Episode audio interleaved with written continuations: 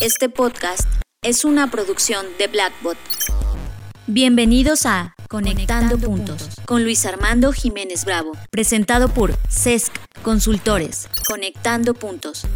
Bienvenidos a Conectando Puntos, el podcast en el que hablamos de psicología, finanzas, economía, filosofía y básicamente cualquier área del conocimiento que nos ayude a tratar de entender este pequeño y loco mundo que llamamos sociedad. Yo soy Luis Armando Jiménez Bravo y el día de hoy me acompaña mi socia Imelda Sheffer. ¿Cómo te encuentras, Imelda? Muy bien, gracias. Un gran saludo a todos. En esta emisión estamos planteando o intentando responder a estas preguntas. ¿Por qué sufrimos con las crisis y cómo evitarlo? Estás escuchando Conectando, Puntos con Luis Armando Jiménez Bravo. Arrancamos esta emisión y las siguientes con todo un contenido y una nueva perspectiva respecto a este contagio global que se dio a raíz del patógeno llamado coronavirus. Eh, ya sabemos que en los medios se ha saturado de las consecuencias trágicas que ha tenido este contagio global, no solo a nivel humano, sino también económico. Y buscamos a través de estas emisiones, la actual y las futuras, brindar una nueva perspectiva de los aprendizajes que nos está dejando este contagio global y algunas recomendaciones de lo que nosotros consideramos se puede hacer para estar mejor preparados para una siguiente pandemia o las consecuencias de lo que va a dejar este contagio global. Y arrancamos con una frase que vimos en medios españoles que como sabemos han estado sufriendo, al igual que Italia y otros muchos países, eh, bajas considerables, muertes, muchas en sus ciudadanos. Y es la siguiente. No se muere de coronavirus, se muere con coronavirus. Y esta frase nos estalló la mente porque nos llenó de preguntas, porque básicamente estamos diciendo que este agente viral únicamente está acelerando las consecuencias de un estado ya crítico en la salud de las personas que tal vez ya estaba invisibilizado, ya no lo estaban notando. Y decimos, bueno, si esto es real, ¿qué tan grave debe estar la condición física y de salud de los individuos como para que este elemento viral conduzca hacia la muerte. Y de ahí nosotros lo traspolamos a muchas otras cuestiones de, bueno, básicamente nos está diciendo que este, el mensaje o el aprendizaje que nos está dando este agente viral es señalarnos todo lo que ya está mal o se está haciendo mal en varios niveles y lo que está funcionando bien. ¿Qué comentas al respecto? Bueno, con todas las informaciones que nos han estado bombardeando por todas partes, estuvimos haciendo como este análisis y dijimos, bueno, vamos a hablar de tres factores. Vamos a hablar del factor humano, del factor empresarial y del factor gubernamental. Efectivamente estábamos viendo muchas consecuencias, pero yo creo que lo que podemos hacer en estos momentos es agarrar todo lo que se pueda aprender de ello. Entonces, al estar todo mezclado, a veces no podemos ni siquiera ver realmente la información como se nos está planteando. Entonces por ello, por ejemplo, hablando justamente del humano, nos hace pensar sobre la salud en general, no la salud de nada más por el, este virus, sino qué salud está teniendo la población de un país o hasta mundial, qué está pasando con nuestra nutrición, qué está pasando con nuestro, digamos, hasta salud mental, ah, física, pero a lo que me refiero es de qué podemos aprender justamente de todo este caso. Sí, y precisamente tratando de resolver esta pregunta, a una de las cuestiones que nos llamó mucho la atención, ah, vamos a iniciar como en estos tres niveles, primero con el cuerpo, ¿no? La parte humana, para empezar a conectar los puntos. Vamos a evidenciar primero qué es lo que nos está haciendo evidente que funciona mal, como ya lo señalaste, respecto al estado de salud en el cuerpo.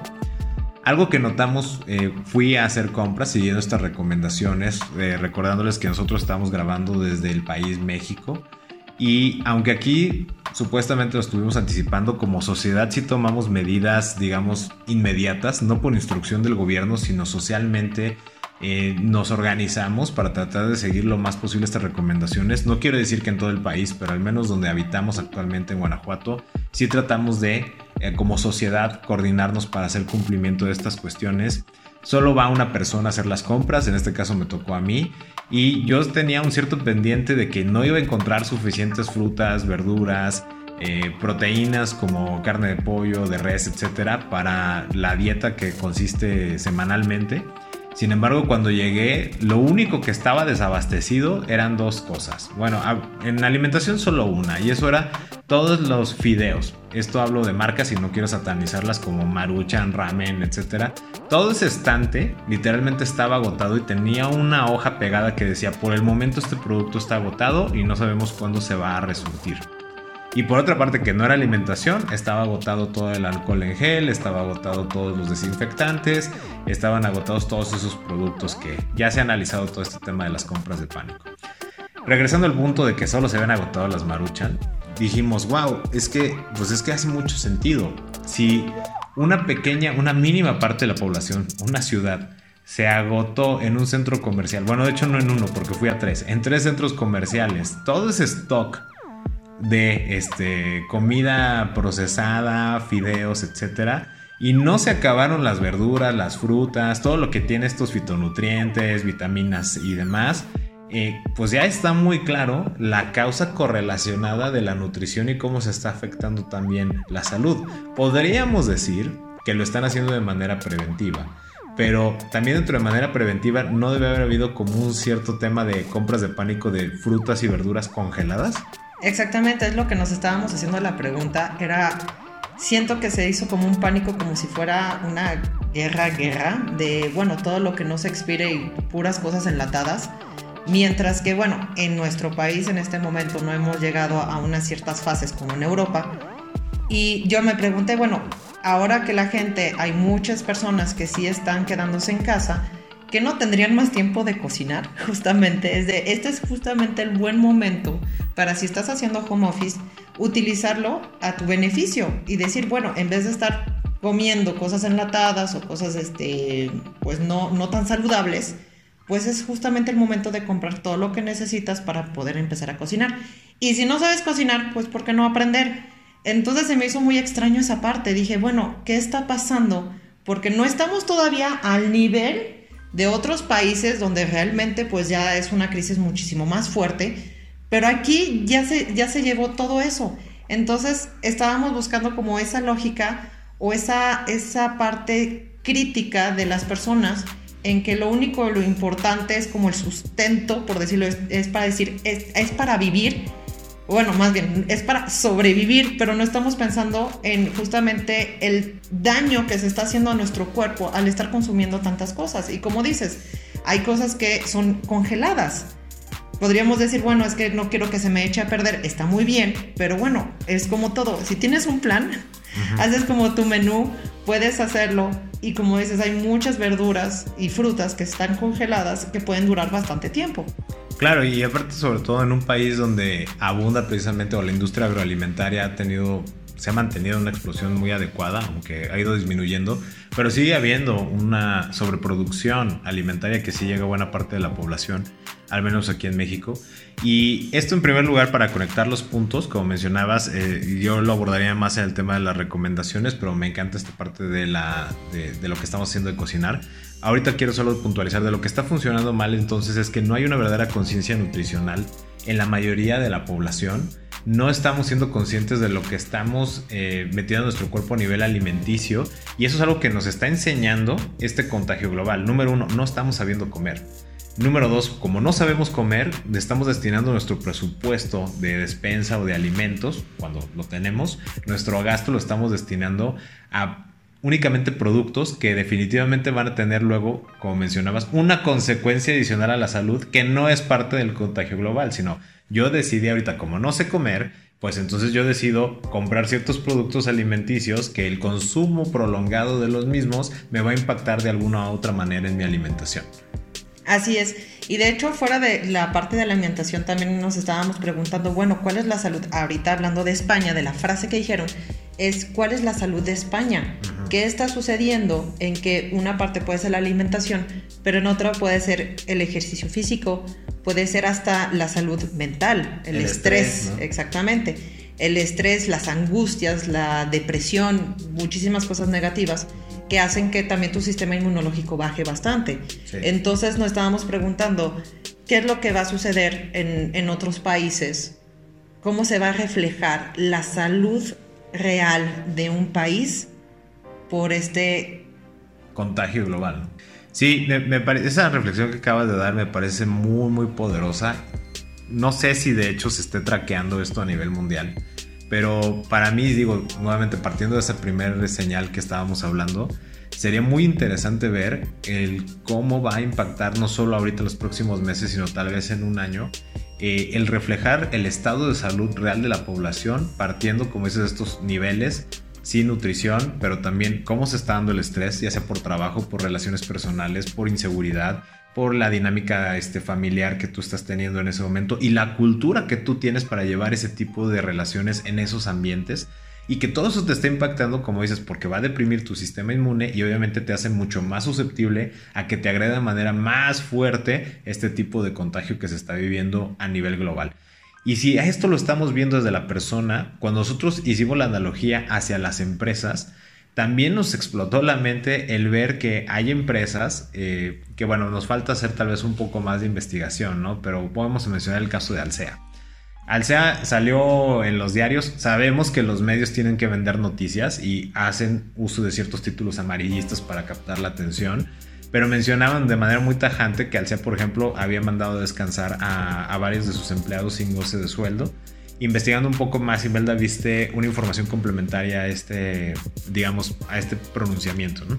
Así es, bueno, estuve investigando un poco sobre en general y, por ejemplo, sí decían que en, países de Europa habían cerrado algunos, algunos locales, pero bueno, estamos hablando de que ahí también tienen un sistema de derecho del trabajador diferente. Mucho más estricto inclusive. Exactamente, muchísimo más estricto y que efectivamente lo que había pasado en Latinoamérica, no nada más en México, eh, estaban diciendo que iban a mantener, de hecho el 99% de las tiendas iban a mantenerse abierta pero respetando las partes de higiene y de distanciamiento social. Y es esa parte que dije, a ver, ¿cómo puedes hablar sobre distanciamiento social si justamente estás manteniendo un espacio para que la gente entre y ahí se junte? Hay una incongruencia. Exactamente, hay una incongruencia. Entonces eso hizo relucir una cierta incongruencia en esa parte. En, en Europa lo estás haciendo bien, aquí en América Latina estás haciendo cosas diferentes. Entonces lo que no entiendo no tiene congruencia, no tiene para mí una lógica real lo que está haciendo en estos momentos. O como decías, no tenemos toda la información al respecto, pero a primera vista es lo que más nos ha votado. Sí, y vemos esta parte de, bueno, vamos a tomar el caso de Alsea, que entonces me estás diciendo que estás utilizando los sesgos legales de cada región para definir tu actuación moral. O sea, en un país donde es muy estricto y no se te permite darles la licencia, ahí sí les pagas el sueldo, no despides gente, etc. Y en países donde tal vez la legislación laboral es un poco más laxa, te cuelgas de esa legislación. Entonces, ¿cuál es tu verdadero propósito? ¿Cuál es tu verdadera intención? ¿Realmente tu foco es cuidar a la gente, es cuidarte a ti mismo como empresa? o eh, bueno, y eso va a impactar en todo lo demás, o simplemente es estar salvaguardando las utilidades con numeritos, aprovechando sus huecos legales. ¿Desde qué enfoque estás haciendo tu planeación? Y no me quiero clavar nada más con Alcea, sino con todas las empresas que estén cayendo en estos supuestos. Que de hecho también vi en la noticia que están comentando que lo estaban haciendo, el hecho de, de tener personas sin goce de sueldo de manera voluntaria, es lo que ellos decían, que era para salvar otros puestos es como tengo que cortarme los brazos para salvar lo que queda del cuerpo, ¿no? Entonces, al mismo tiempo es de, te puedo entender en ese aspecto, pero significa que no tienes bien organizado desde tu estructura lo que necesitas hacer para salvar el cuerpo completo. Y estamos hablando de que también en otros países ya se les están dando ayudas a las empresas. Entonces esa ayuda no, no es tan fuerte como podría uno pensarlo en el sentido de no vas a seguir pagando renta de los lugares donde estás. Imagínate en las capitales, ¿no? Cuánto debe costar una renta por estar en los Campos Elíseos en París o en alguna parte en Madrid, por dar algunos ejemplos. Pero entonces, ¿qué estás haciendo en ese, en ese aspecto de poner ese tipo de políticas en Latinoamérica? Para salvar los demás trabajos, ahí es cuando dices, falta una gran creatividad, que es lo que, ya, hay, un, hay un problema de base en el que no puedes sustentarte de manera normal en este tipo de situaciones. Que eso es eh, justamente lo que quiero conectar. Es, realmente todas estas empresas queremos puntualizar, ojalá este mensaje les llegue y nos estén escuchando en el tema de decir, si es momento de que hagas un gran análisis de tu enfoque de planeación financiera cuál es la base de tu toma de decisiones a nivel financiero, porque lo que está votando gracias a este contagio global es que no puedes hacer una de dos cosas. O no quieres operar normalmente pagándole sueldos y demás, o sea, no caer en el tema como decías de córtate un brazo para que viva el cuerpo, o no puedes. Y cualquiera de las dos cosas son igualmente graves. Ya sea que no quieras o que no puedas, quiere decir que la toma de decisiones que has ido tomando financieramente desde tu expansión, crecimiento, prestaciones, alcances que tienes como empresa, la definición de tu propósito, de tu intención, tus procesos, qué tan eficiente eres en tus costos, etcétera, etcétera, etcétera, no te está permitiendo reaccionar de una manera favorable hasta ante este escenario de crisis y eso te está conllevando un sufrimiento. Y aquí tú tenías una frase bien interesante. Vamos a quitarnos el estigma de que porque soy una empresa grande, o sea, las personas que dicen, no, pues es que el único que le va a batallar es el pequeño comerciante, el que vende fruta en la central de abastos, pero pues esos grandes corporativos tienen para vivir eternamente, hay que señalar ahorita esto muy claramente. Eh, la frase que tú tienes es, el tamaño no es sinónimo de estabilidad. Y me encantaría que profundizaras más en este punto. Así es, bueno, estamos, ya estamos dando el, ejemplo del SEA, pero debe haber también algunas otras empresas que están tomando medidas drásticas para poderse estabilizar o poder seguir viviendo, por decirlo así. Y estamos notando también algunas empresas muchísimo eh, más pequeñas que están hasta de hecho ayudando a la comunidad. Están pagando lo que se le tenga que pagar a los empleados, están apoyando en ese sentido y aparte están dando de más para poder ayudar a los que no pueden. Entonces, muchas veces tenemos esa parte de, por ser un gran gigante, por decirlo así, ya es un todopoderoso y eres que inmune. eres inmune a todo, pues no, lo estamos viendo que no es cierto. Y no por ser chiquito de decir, bueno, es que yo apenas puedo conmigo mismo. No, realmente no tiene nada que ver. Todo tiene que ver con tu base. Si tu base está bien, vas a poderte ayudar a ti mismo, que eso es importante. No, no lo quiero decir de manera egoísta, pero no. Yo tengo esa filosofía de no puedes ayudar a alguien más si no te puedes, no te ayudas a ti mismo primero. O sea, tú tienes que estar bien para poder ayudar a los demás. Entonces, estamos hablando de que las grandes empresas, cuando están llegando a este tipo de soluciones, por decirlo así entre comillas, significa que nunca estuvo bien desde un principio. Y como decíamos, o no quieres, entonces significa de, qué tipo de empresa eres. ¿Qué visión tienes de tu contribución a la humanidad? A la humanidad. Y, hasta con quién te juntas, ¿no? Dicen, es que no quiero, pero en realidad son mis accionistas o así de... Claro, que, pues, ¿qué calidad tienes? Exactamente, con quién te juntas o no puedo. Y también el no puedo no es una justificación. Es, ok, entiendo que no puedas, pero entonces significa que hay un gran problema porque deberíamos podernos ayudar uno a los otros. 100%. Y esta parte, digo, como ya lo mencionabas, es creo fundamental en esta emisión el, el, señalarlo. Ahorita vamos a conectarlo con otros puntos respecto a lo que se está haciendo bien. Pero para cerrar esta escala de tres niveles de cuerpo, empresa, gobierno, ¿Qué es lo que se está denotando que no está funcionando bien en los gobiernos? Algunos que tardaron mucho en reaccionar, tal vez implica que tienen demasiada burocracia, no le han invertido suficiente en agilizar sus procesos, en mejorar su comunicación, en utilizar tecnologías. También nos dice que como gobierno no se ha hecho una buena campaña y eso lo estoy diciendo como tal vez sea una novedad en muchos niveles, que cada gobierno tiene la responsabilidad de crear una cultura organizacional en la sociedad.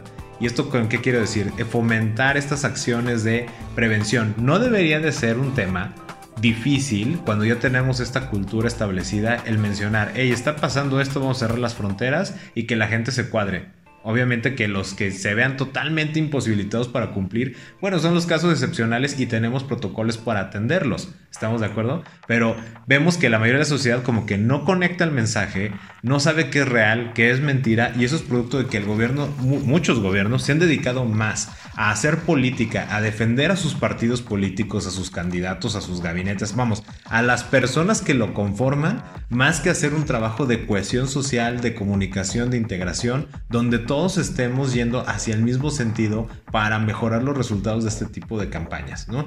Eso es como que algo que está votando muy evidentemente a nivel global de todos los gobiernos. Ah, no, claro, y como dicen, o sea, no hay un, no hay un gobierno perfecto en todos lados, pero lo que sí se puede ver es cómo se ha reaccionado, mientras que en ningún momento se había, se tenía como un plan de si esto pasara, qué es lo que se tiene que hacer. De hecho, hasta en la Organización Mundial de la Salud están, empezaron a sacar toda la información de lo que se necesita y todo eso, pero lo que me refiero es de, es la Organización Mundial de Salud. ¿Por qué no tienes por ahí un manualito diciendo, si esto pasara, ya tenemos toda la información, se lo pasamos a todos los, este, a todos los países? Y esto es la, la, manera de contingencia. Ya sé que no todos los virus son iguales, no todo el tipo de problemas de salud son iguales, pero al menos es una base. Es de, ¿sabes que Ya se empezó con esto, ya se hace la Organización Mundial, ya tengo mi manual, órale, aquí está todo. Entonces, aparte del gobierno, estamos hablando también de las organizaciones generales. Es nada más reacciones de, ¿y esto por qué nunca fue planeado? A lo que refiero es de, ok, ¿por qué no, no se tienen planes de contingencia para cualquier tipo de, de, situación que podría pasar en el país o en el mundo? Sí, y esto también lo quiero conectar con el tema de los gobiernos, como mencionabas. De todos estos mecanismos, por ejemplo, que la Organización Mundial de la Salud debe tener ya manuales precargados, ¿no? Y protocolos de coordinación global y demás. Bill Gates cuando hizo su TEDx, que ahorita, bueno, su TED Talk, no su TEDx, su TED Talk en el 2015, ahorita ha sido muy sonada porque él literalmente establecía, no estamos preparados para la próxima pandemia. Y ella mencionaba como posibles soluciones, señalando lo que ya estaba funcionando mal en los gobiernos, es necesitamos hacer juegos de guerra viral, ¿no? O sea, necesitamos hacer estos simulacros. ¿Qué pasaría si hay una pandemia? ¿Qué pasaría si hay un contagio colectivo? ¿Qué vamos a hacer como gobiernos? ¿Cuántos epidemiólogos estamos desarrollando en las escuelas? ¿Cuánto estamos incentivando toda la parte de educación médica? cómo estamos preparando al ejército. Y dice, lo mismo que utilizamos, la misma dinámica, el mismo presupuesto, que estamos destinando para la guerra entre humanos, si nosotros destináramos una parte que posiblemente no sea tan robusto como el tema de la guerra entre humanos, pero para prepararnos como sociedad, sería mucho más eficiente en costo-beneficio. Y no lo hemos estado haciendo y hoy día, eso fue el 2015, estamos 2020, pasaron ya cinco años de esta situación y entonces sigue sacando a relucir todo lo que no está funcionando bien en los gobiernos. Ahora ya hemos hablado de todo lo que se nota que está mal, pero vamos a hablar ahora de la antítesis de qué es lo que sí está funcionando bien y nos está sacando a relucir este contagio global. Bueno, nada más necesito sacar mi último mi última cosa, sí tengo que sacarlo antes de pasar a la, fase, a la parte de lo bueno. Es de, por ejemplo, lo que decía de, de la Organización Mundial de la Salud o cualquier otro tipo de organización o, gobierno es de que, todo, como estaba diciendo, todos estamos reaccionando en el momento. Y ahorita estamos viendo situaciones como la contaminación excesiva que se está haciendo por el cubrebocas. Entonces digo, es que imagínate, es como si en los hospitales dijeran, no, pues esto, no sé, la aguja o lo que estoy utilizando con con una cirugía o para tener, eh, tratar algunas cosas, pues nada más lo tiro hacia la basura y ya. No, ya sabemos que los hospitales tienen exactamente un espacio de biohazard, así se le llama, eh, de todo lo que pueda ser contaminado, para que tenga su proceso de, no sé, de, desecho. Ajá, ese desecho está siendo tratado de una cierta manera diferente. Mientras que ahorita cuando estamos viendo lo de los tapabocas o hasta todo lo de, no sé, los botes y todo ese tipo de cosas, no se está haciendo nada al respecto. Creo que lo que quieres puntualizar es que si yo utilizo un cubrebocas y esa persona tiene contagio y yo no tengo todos los protocolos de riesgo sanitario que tiene un hospital donde se separa la basura de riesgo biológico, y yo lo he hecho a mi basura regular y esa la recoge quien está recogiendo la basura y pues da la casualidad que se contagia por lo que fuera, por la, el contacto con la bolsa, con no sé, este, todas estas superficies y entonces esa persona que no tenía ni idea, que está confiando que tú desechas basura que no la va a poner en riesgo o a lo mejor ni siquiera piensa en eso, ya se va a contagiar y entonces va a ser un foco de contagio comunitario para todos los demás. ¿Por qué? Porque desde el protocolo que se tiene, eh, quien está en la cima de la situación intelectual y la creación de procedimientos no se pone a pensar de, oye, a ver, si se acabaron los cubrebocas y no tienen dónde tirarlos, eso va a ser un foco interesante de contagio. Hay que poner un protocolo para atender eso. No, simplemente dejan que se vendan al millón. Me han estado llegando mensajes, por ejemplo, de personas este, que, conocidos que mencionan, oye, si tú sabes de este, quién necesite un millón de cubrebocas, este, una empresa se te paga no sé cuánto. Y digo, wow. O sea, están haciendo toda una generación de negocio con esta cuestión pero todos lo están viendo nuevamente, regresamos al tema del enfoque social, ¿no? Creas el gobierno que tú eres como sociedad, como persona, como empresa, Porque si mi enfoque únicamente es generar dinero y me importa cuántos centavos o pesos me pagas por cada cubreboca que yo venda, y ya no me importa para nada cómo lo van a desechar, quién lo va a usar, cómo lo van a tratar, pues yo sigo alimentando la fuente del contagio. Que de hecho es lo que decía sobre lo que es un reflejo de la sociedad y de la cultura. En ningún país, de momento que yo tenga conocimiento o no lo he visto, nadie se ha parado diciendo, sabes que yo voy a organizar unos botes especiales para colonias o para cada casa, no sé, o sea, para una sección de la ciudad para que todo el mundo lo ponga ahí y que pueda tener el tratamiento adecuado. Claro. Sí, y me parece una idea muy poderosa lo que planteas, el tema de qué va a seguir después, ¿no? Y aquí quiero meter una frase de Fernanda Rocha, que puso en su en Facebook, que dice, para mí el peor escenario no es que no exista un después, sino que ese después llegue y nosotros sigamos siendo los mismos. Y esa parte la conecto con el tema del cubrebocas. Si yo en este momento soy el mismo, me dedico a consumir, consumir, consumir, me enfoco únicamente en el dinero, únicamente en pensar en qué tengo que comprar, sigo sin pensar el tema del reciclaje, el desecho, la parte apropiada de cómo manejo estos residuos, eh, el después va a ser peligroso. Porque ahorita qué padre, preveniste eh, tu contagio con tu cubrebocas, tus guantes y demás. Híjole, pero ¿sabes qué detonaste después? Ya bloquearon todo un río, ahora propiciaste una sequía en no sé dónde, ahora ya mataste no sé cuántos peces porque no se hizo un tratamiento adecuado, ahora ya extendiste el contagio a no sé cuántas parcelas y a lo mejor como dicen, ah, ¿qué crees? Y ahora ya hasta los cultivos son portadores porque el campesino que tenía su familia de no sé qué, ta, la cadena, y ahora creaste un desastre todavía mayor creyendo que estabas dando una solución inmediata, ¿no? Así es. Eh, esa parte es la, peligrosa. Bueno, ahora vamos a conectar con el tema. Ya vámonos a lo bonito. Sí, a la parte positiva. y en esta parte positiva, pues, ¿qué nos deja en evidencia y de aprendizajes? Han dicho, hay muchas personas que se contagian del coronavirus, hablando otra vez al nivel del cuerpo, se contagian de coronavirus, pero como su sistema inmune está más reforzado, a lo mejor tienen un ligero dolor de cabeza, únicamente como que sienten un poquito de malestar durante uno o dos días y ya siguen con su vida normal. Algunos inclusive son portadores inmunes, que eso ya es un tema de riesgo sanitario que también le falta por atender, ¿no? Relacionado con el tema de los gobiernos.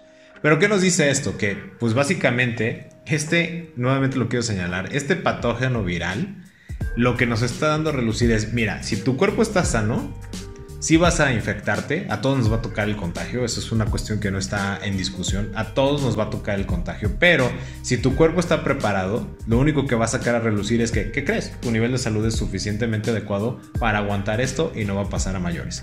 Claro, ahora vas a ser un portador que contagie a todos los demás, cuídate y piensa en los demás pero al menos tú en tu cuerpo, pues no, no te va a conducir a la muerte, porque tu estado de salud es suficientemente adecuado para soportar y no hay consecuencias que acelerar no tienes nada mal en tu cuerpo que ese patógeno acelere en tu cuerpo, entonces vas a sobrevivir y vas a poder mantener tu estilo de vida como lo venías manejando. ¿Qué implica esto? Nutrición, actividad física, cuidado emocional, cuidado este, de tus prácticas laborales, de tu rutina diaria, etcétera, etcétera, etcétera. Las personas que han salido supervivientes a todos estos temas, que no han estado ventiladores y demás, pues ¿qué nos dice eso? Que han llevado han tomado más bien una serie de decisiones para construir una rutina que les permite tolerar inclusive la invasión de este virus. Sí, así es. Y claro, eh, entendemos que bueno, hay personas que ya tienen algunas condiciones ya en estos momentos, pero también uno se hace la pregunta, es de, ok, tantas personas han muerto que tenían diabetes, entonces estamos hablando de números grandes, ciertos problemas cardíacos, varias situaciones que podría ser.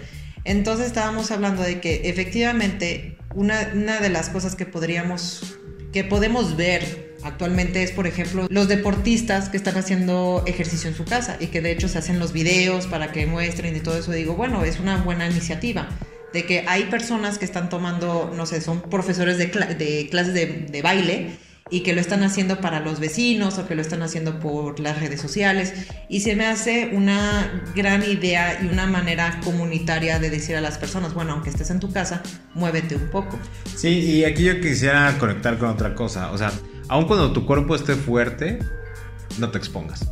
Ah, claro, claro. Creo que eso es uno de los puntos muy importantes a recalcar, ¿no? O sea, está padre el ejercicio comunitario de enseñarlo y demás, eh, pero yo reforzaría todavía más que aun si tu cuerpo está fuerte, y está bien preparado inmunológicamente, no, no tientes a tu suerte y no te expongas. Creo que eso también es parte de la toma de decisiones, ¿no? Una persona que está saludable en su cuerpo, la manera en que toma decisiones naturalmente evita que se exponga más a un contagio. Entonces también, hay que considerar que aunque uno esté saludable, hay que, hay que tomar las medidas preventivas, pero fuera de eso, estamos hablando de que sí ha habido, yo creo, esa, esa parte de mejorar un poquito la salud de, de las personas mientras que estamos en cuarentena. Claro, nuevamente reconecto, o sea, lo que nos está haciendo evidente positivo en el cuerpo es si estás saludable, vas a sobrevivir. Mantente saludable.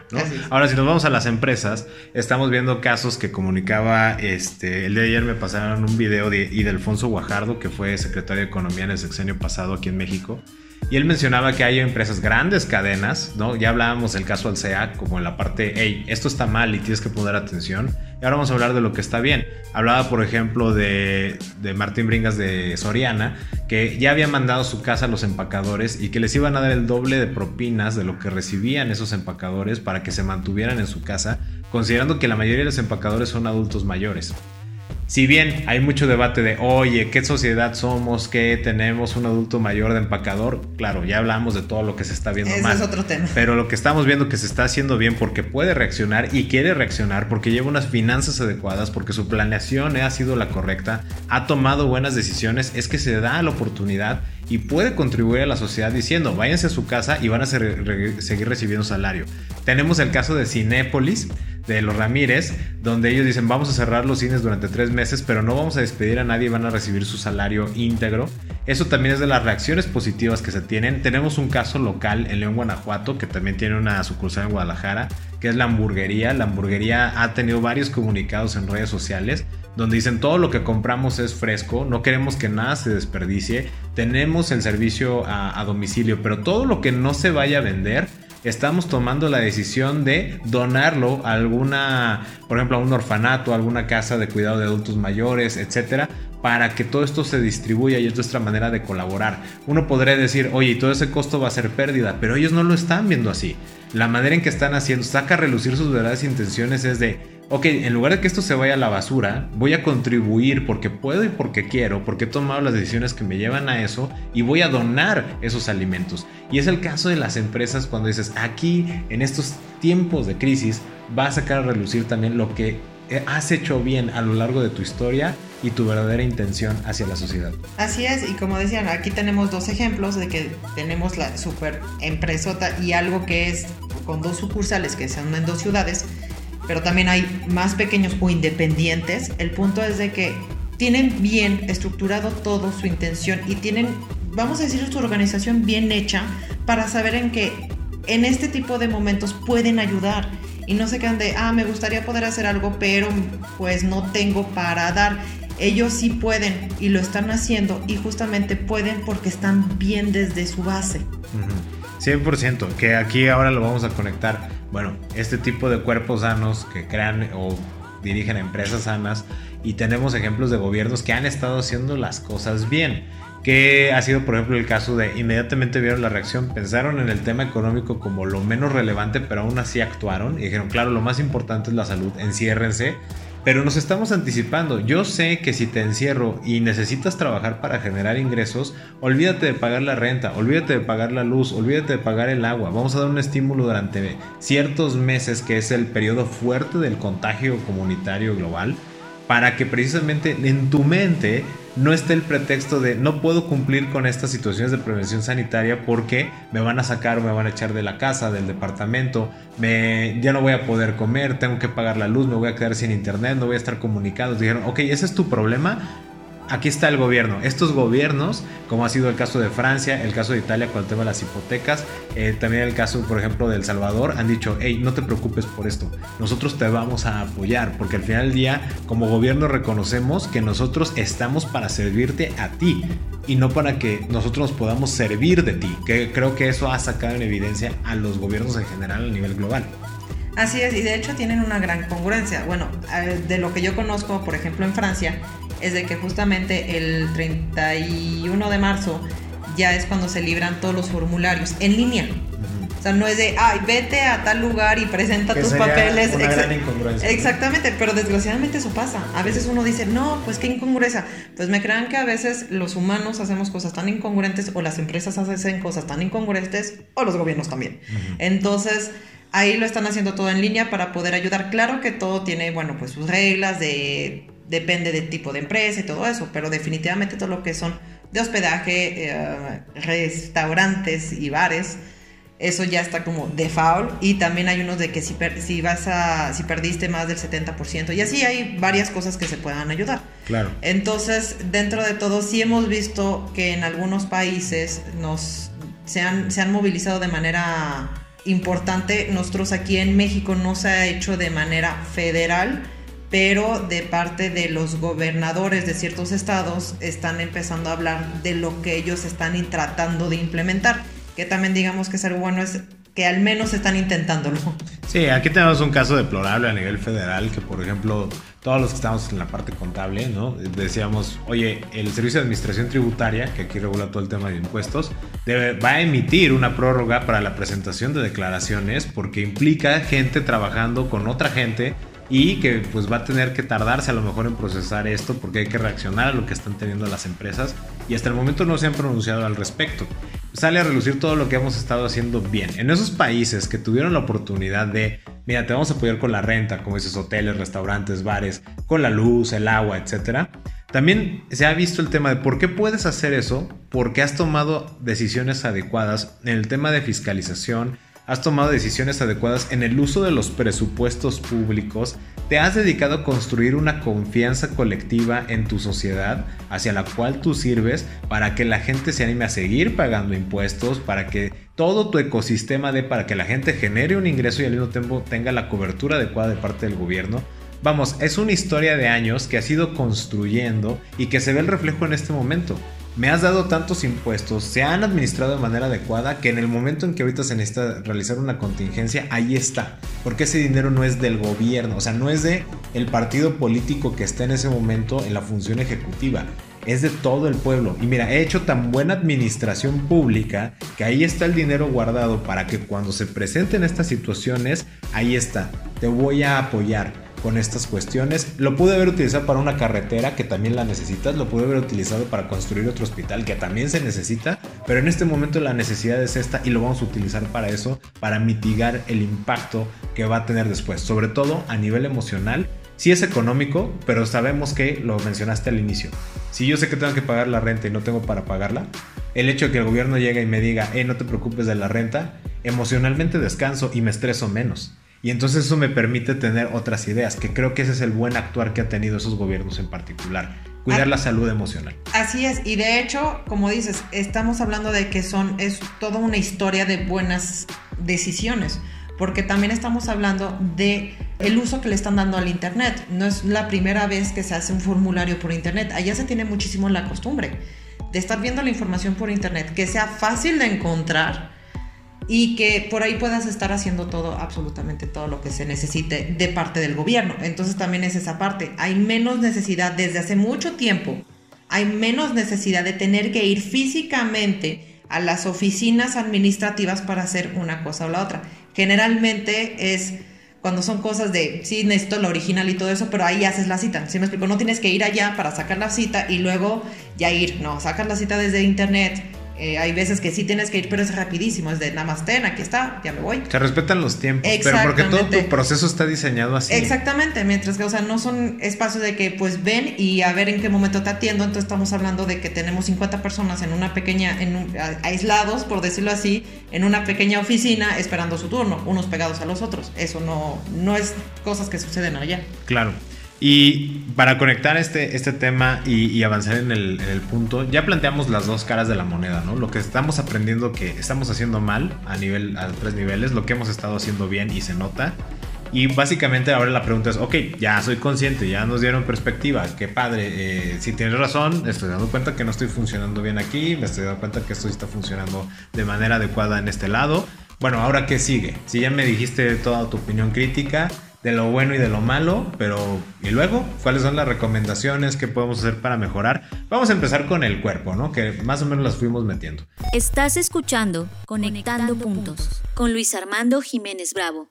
Nuestra visión para que tú puedas mejorar y aprender de estas situaciones y ahora qué hago, pues vigila tu nutrición. Tienes la oportunidad o el privilegio de acercarte con un nutriólogo o nutrióloga y hacerlo en línea, ¿no? En estos temas o empezar a investigar. Hay muchísima información en internet respecto de cuál es el equilibrio de una dieta balanceada en carbohidratos, en fibras, en proteínas, que por ahí puedes empezar. No automedicarte, no meterte suplementos porque sí, vamos a empezar por lo básico tengo que combinar cuántas frutas, cuántas verduras, de qué tipo, e ir ser muy consciente de tu cuerpo, qué es lo que te está funcionando y qué no.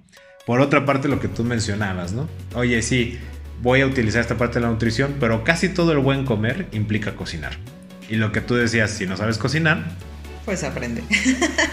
bueno, pues hay muchas maneras de aprender. De hecho, bueno, las que tengamos este, la, la oportunidad de tener tal vez a nuestros familiares más grandes o este, padres, madres, tíos, hermanos, hermanas.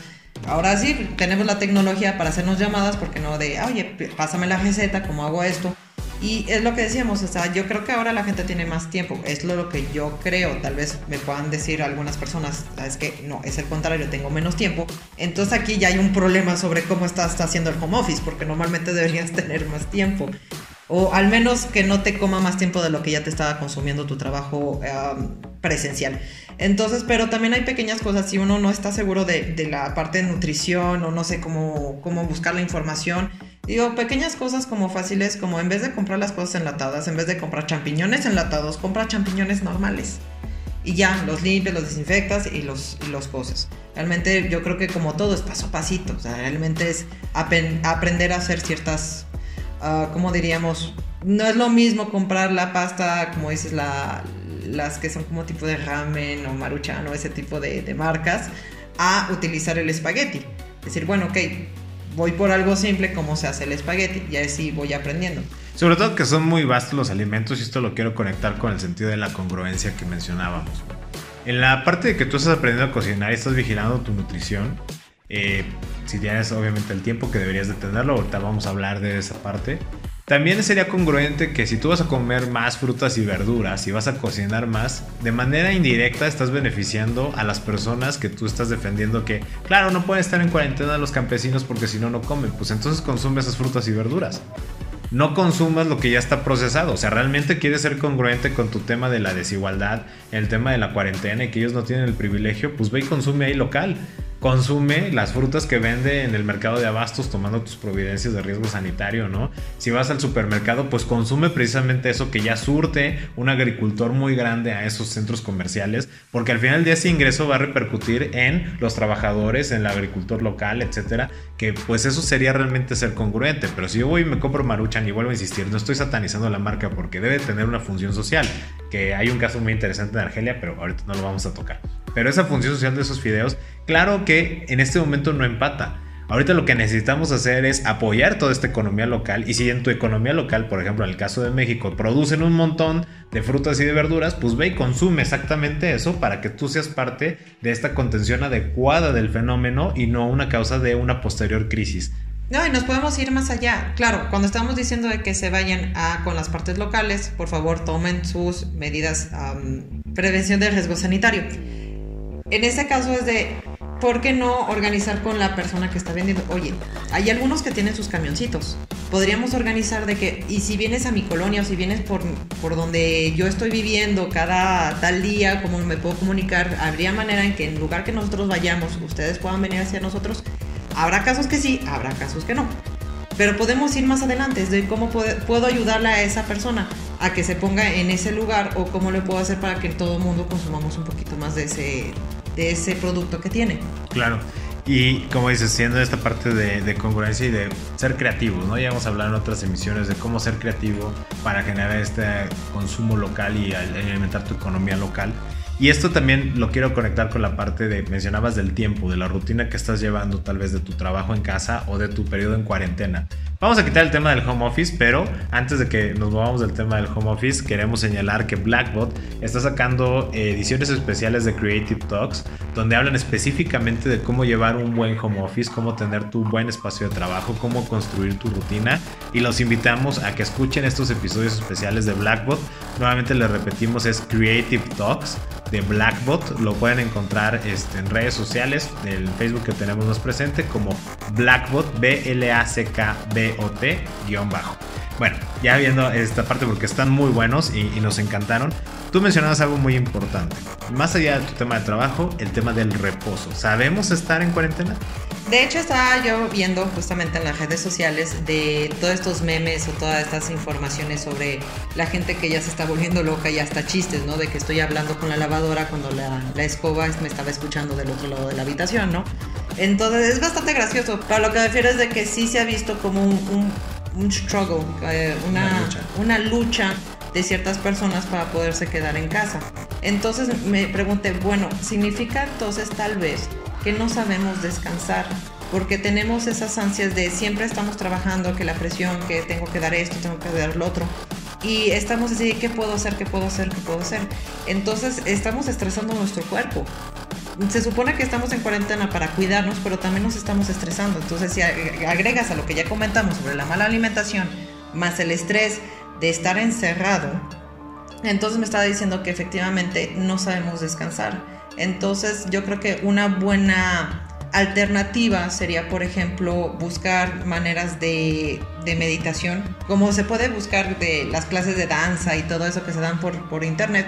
También está la parte de meditación, de saber realmente disfrutar el momento, ya sea consigo mismo o hasta con los familiares. A lo que refiero es de jugar con, jugar con sus niños, realmente tomar ese tiempo de hablar con ellos, de estar en pareja, de hablarse, de tomarse el tiempo y relajarse un poco y disfrutar esos momentos. Sé que también está la parte de que podemos aprovechar para aprender unas cosas, pero no es obligatorio. Si quieres aprender una cosa, pues sí, es el momento de hacerlo, pero no significa que estés durante ocho horas tratando de, de aprender tu guitarra.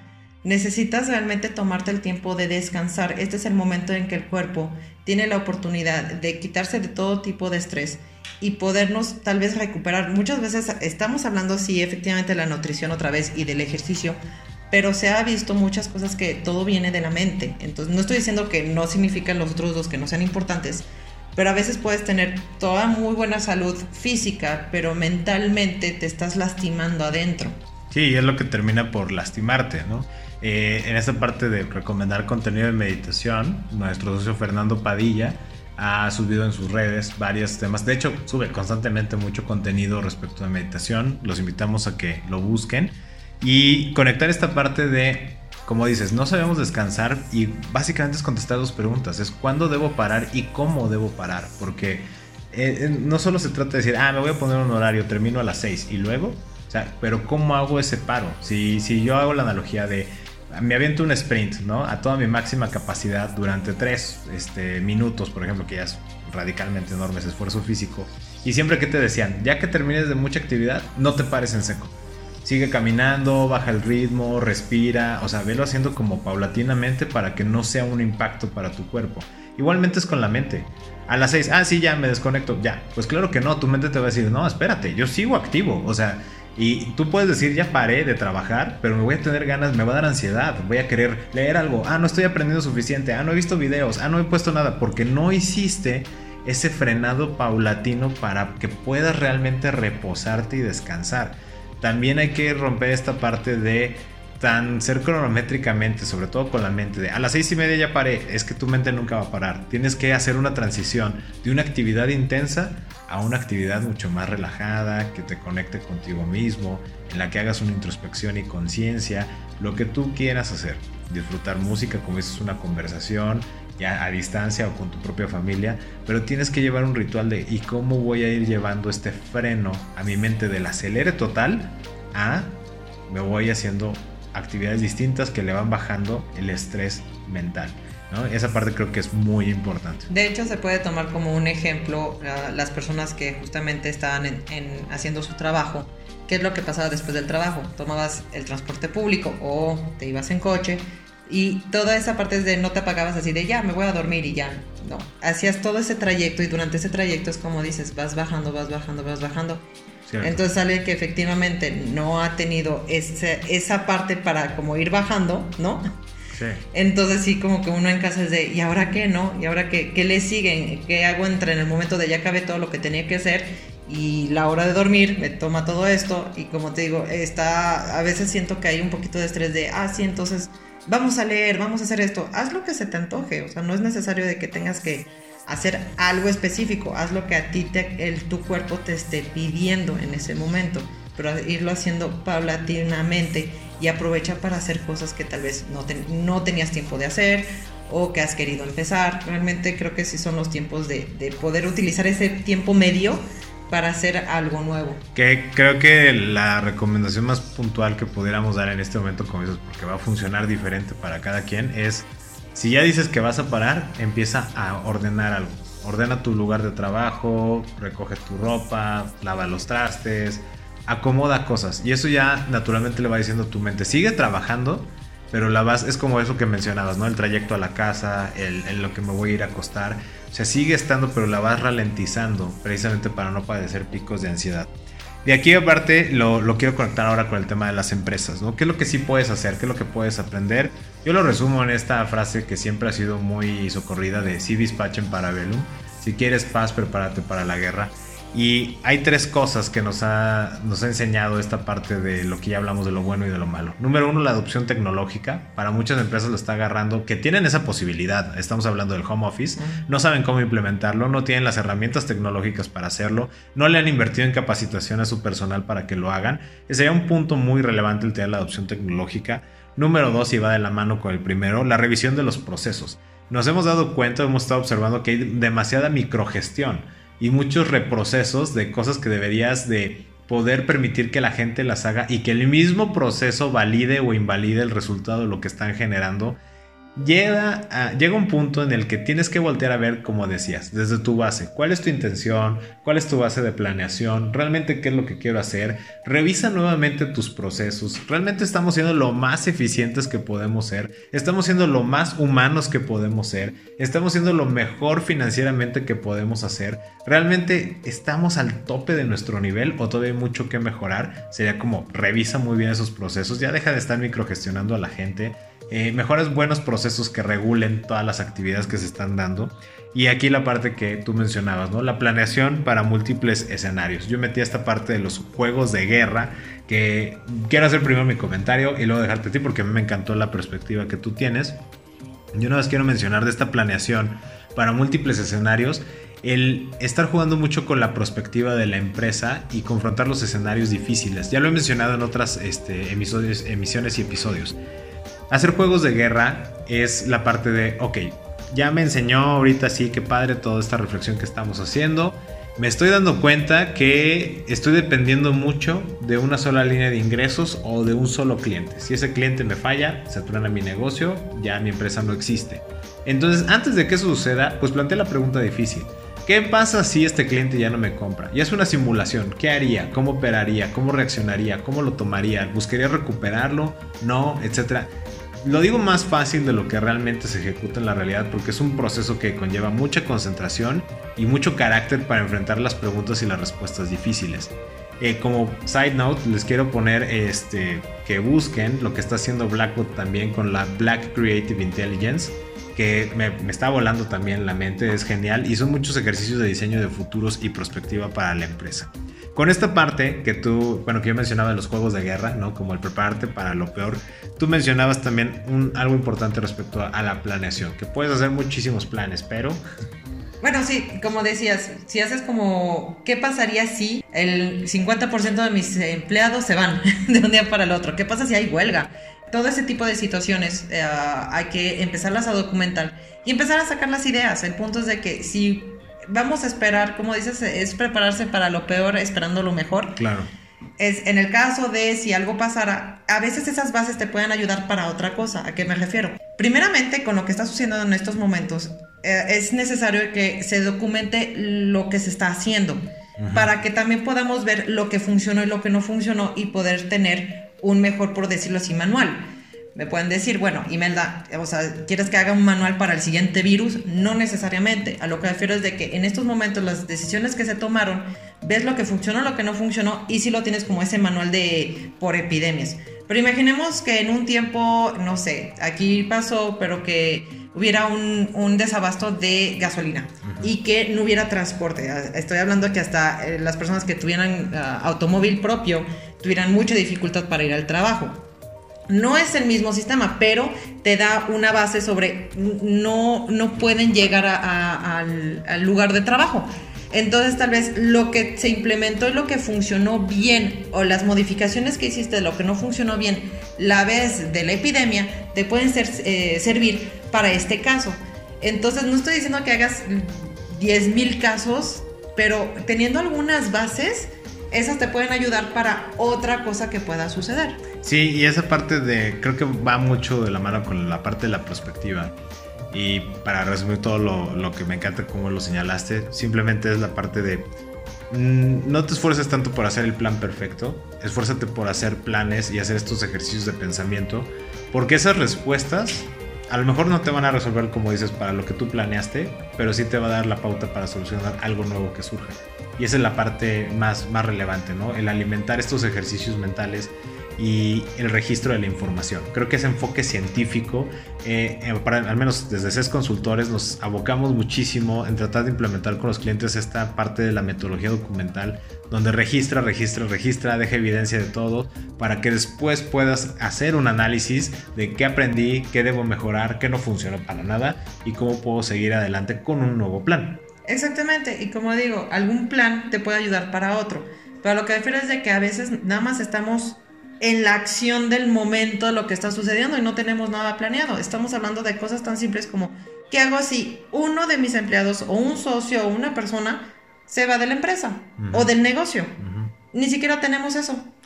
¿Y ahora qué? ¿Y ahora qué? Es de, bueno, pues busca otra, sí, busca otra persona y que esto, que el otro, pero a veces no tienen realmente los perfiles, o sea, no tienen uh, ¿cómo se dice? Bien descritos los perfiles que están buscando. No tienes ni siquiera esa base bien hecha. Entonces, cosas tan simples, eso podríamos trabajarlo y eso te puede ayudar para otras situaciones. Eh, totalmente de acuerdo. Lo quiero vincular con el último punto del gobierno. Aquí hay que confesar que nos trabamos porque está fuera de nuestro control. O sea, no podemos decirle a los gobiernos, hey, tienes que hacer esto para, para hacerlo bien. Pero lo que sí llegamos a la conclusión fue que al final del día eh, el gobierno es un reflejo de la sociedad. Si nosotros seguimos estas recomendaciones, que son solo un inicio de muchas que puedes desarrollar y generar, la idea de este podcast en general es provocar la creatividad de soluciones desde un enfoque multidisciplinario. Es simplemente si tú mejoras en tu cuerpo, mejoras en tu empresa con todo esto que ya comentamos, eventualmente el impacto de esa suma de decisiones y de ese ejercicio colectivo va a reformar la manera en que el gobierno funciona no podemos decirle a los gobiernos qué tienen que hacer, porque hay mucha información que nos falta, pero con todo lo que ya revisamos, al menos sí estamos ciertos de algo. Si nosotros en lo individual empezamos a actuar de una manera congruente y de una manera efectiva para aprender y crecer de todos estos eventos, tarde o temprano va a llegar a impactar en cómo el gobierno se desempeña. Y antes de que cerremos, nada más quiero este, puntualizar esta parte del gobierno. Quejarse del gobierno es el equivalente a decir, no sé qué estoy haciendo con mi vida, porque estoy esperando que el gobierno me salve. Y cada vez que estamos esperando que alguien nos salve es porque nosotros no tenemos ni idea de cómo reaccionar ante estas situaciones. Cuando el gobierno nos dice, ahora todos se van a quedar en casa y la sociedad decide no hacerlo, ¿de qué sirve el gobierno? O al revés, cuando el gobierno te dice, no importa, salgan, abrácense, bésense, es más, escúpanse en la cara, total no pasa nada. Eh, pero la sociedad dice, hey, no, yo no voy a hacer eso, eso no está bien. ¿Cómo le voy a escupir a alguien? Es más, si yo sé que ahorita hay un riesgo, no voy a abrazar a alguien, voy a guardar mi sana distancia, como ahora están diciendo a nivel federal en México. Pero eso es un ejercicio social. El gobierno no va a llegar a salvarnos. El gobierno es un reflejo de cómo nos estamos salvando como sociedad y cómo estamos enfrentando cada periodo de prueba que llamamos crisis. Exactamente. Y como lo habíamos comentado antes, había la opción de o no puedo o no quiero mantener la, situación como está, cuando digo de, mantener los empleos, de poder subsidiar en ese sentido o hasta ayudar a, la comunidad, si lo pudiste hacer es mantener ese pensamiento de, ok, ¿cómo puedo asegurarme, asegurarme que si vuelve a pasar otra cosa, pueda volverlo a hacer? Y los que no quisieron y los que no pudieron, que ahora es momento de pensar de qué es lo que voy a hacer para que a la próxima vez que algo suceda, pueda y quiera. Totalmente de acuerdo, creo que es una reflexión muy, muy poderosa. que inclusive hasta yo diría, hagan su manifiesto. Es tu obligación estar preparado para la siguiente ocasión. Ahorita es tu obligación sobrevivir. Y tu obligación es, una vez que sobrevivas, que no te veas nuevamente forzado a pensar solo en sobrevivir, sino que, como tú lo mencionaste al principio, puedes cuidar también de ti mismo, que ahora ya tienes la oportunidad de cuidar de los demás.